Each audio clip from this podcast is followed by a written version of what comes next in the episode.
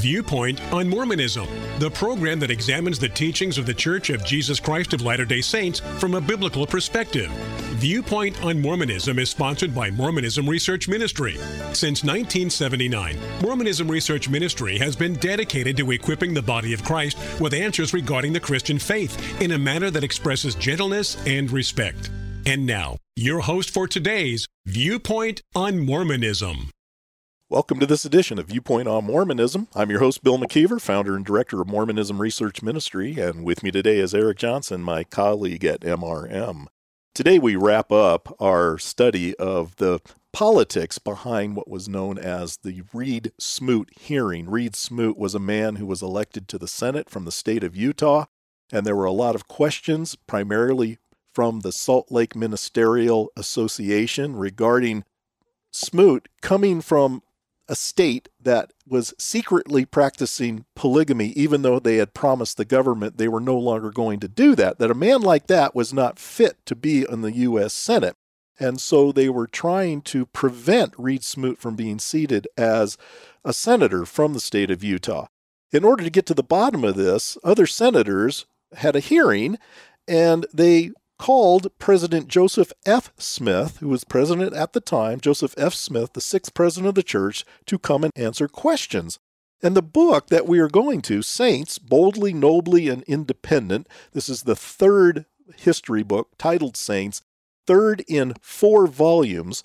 It actually is quite candid on this, where it, it says outright on page 105 that when asked these questions, President Smith avoided disclosing what he and other church leaders knew about new plural marriages. He knew Congress would condemn him and the church if this information came to light in the investigation. So he's not answering the questions with total honesty. It goes on and says, furthermore, his guarded answers to the committee's questions were based on his understanding that saints who practiced plural marriages after the manifesto did so at their own risk. For this reason, he believed the manifesto had not forbidden him and his wives, or any other plural couples, from discreetly continuing to honor their sacred temple marriage covenants to each other. Now, the manifesto found at the back of the Doctrine and Covenants doesn't go into that kind of detail. He's kind of reading in between the lines to come up with this conclusion. Remember, the manifesto was a promise made by the fourth president of the church, Wilford Woodruff, to the federal government that they would no longer be practicing or solemnizing new plural marriages. Joseph F. Smith knows that's still being done. He knows that that's not really truthful. The thing that gets me, though, Eric, is he keeps going back to, well, this is what my religion tells me. And I want to go back to what does your Constitution say in the state of Utah? As I've been mentioning all week, it says specifically that polygamous or plural marriages are forever prohibited. And the context is in the state of Utah. So he's violating his constitution. So somehow the LDS people feel that they are above the constitution of their own state. Apparently, Joseph F. Smith thinks that he is. But then it goes on at the bottom of page 105. When Robert Tayler asked him if he thought it was wrong to continue living with the plural wife, President Smith said, That is contrary to the rule of the church, and contrary as well to the law of the land. But he then spoke openly of his refusal to abandon his large plural family. I have cohabitated with my wives, he said. They have borne me children since 1890. Since that was a violation of the law, said Tayler, why have you done it? I preferred to face the penalties of the law rather than abandon my family, the prophet replied trying to root out the names of men who had married plural wives after the manifesto, the senators asked him about the marriages of the apostles and several other members of the church. The chairman of the committee also asked President Smith if he himself had performed any plural marriages after the manifesto. No, sir, I never have, the prophet replied. He then followed his response with a carefully worded statement designed to prevent further scrutiny. There have been no plural marriages solemnized by and with the consent or with or by the knowledge of the Church of Jesus Christ of Latter-day Saints, he said. Since the manifesto? a senator asked. I mean that, of course, President Smith clarified in making this statement. He was not denying the existence of post manifesto plural marriages. Rather, he wanted to draw a subtle distinction between the practices the church and his council sanctioned and those that individual church members chose to follow according to their consciences. The saints had indeed sustained the manifesto in 1890, so the plural marriages performed by church leaders had taken place without the consent of the church as a whole. But, Eric, we don't see anywhere where the church disciplined those people for doing that. If they knew they shouldn't be doing that and weren't going to give them their official approval, aren't they kind of giving their unofficial approval by not disciplining anybody who's doing exactly what the manifesto said they should not be doing? This sounds like double talk to me. Certainly, Joseph F. Smith knows exactly what he's doing. He's still not being clear. And I think he's probably hoping that the ignorance of the senators regarding what the Latter day Saints believe is going to help him out in this area. And what you're saying is brought out in the next two paragraphs because it goes on, and this is another senator asking if an apostle of the church had performed such a ceremony, would you consider that being with the authority of your church? Listen to how Smith replies If any apostle or any other man claiming authority should do any such thing as that, he would not only be subject to prosecution and heavy fine and imprisonment under the state law, but he would also be subjected to discipline and excommunication from the church by the proper tribunals of the church. Now, we do see a couple of leaders who do get excommunicated after 1904, but Bill, how many people were excommunicated before 1904 for doing the very thing that they are being accused of doing? Well, wouldn't you think that would also include Joseph F. Smith? Yes. I mean, he's admitting all this, and yet he doesn't seem to have any repercussions from doing this. Well, he's the president of the church. Who's going to tell him he can't do what he wants to do or say what he wants to say? I'm just thinking if I'm a Latter day Saint reading this out of this church published history book, I'm having some real conflicts here with putting my trust in this man who's supposed to be a prophet of God within the chain of succession of my church, and yet it seems to me he's playing fast and loose with words. And like I said, he's kind of hoping the ignorance of the senators will let him skate by this one. It continues on page 107. After completing his testimony, which lasted five days, President Smith felt he had followed divine guidance in the witness chair. He said, I firmly believe the Lord did the best he could with the instrument through whom he had to work. Whoa, whoa, let me stop you there, Eric. I firmly believe the Lord did the best he could with the instrument through whom he had to work. Instrument through whom he had to work. I'm thinking what the, he did the best he could with the evidence that was there that could not be totally talked about by Joseph F. Smith, as we read earlier in the book, he knows what he can't say. He knows he can't be totally honest about this. And he's crediting the Lord with a victory in this?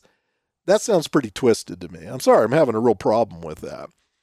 It goes on to say, still, his testimony provoked public outcry when it was published in the newspapers. People across the United States were shocked to learn that President Smith still lived with his five wives it goes on to say on the next page, page 108, that Smith had assured the committee that church officials would discipline saints who performed new plural marriages in violation of the manifesto. He was now bound to give the Senate stronger proof that he and the saints were serious about stopping new plural marriages. But, Eric, isn't that basically what they were saying in the first manifesto? So he's merely saying, well, now we really mean it whereas we really didn't mean it before.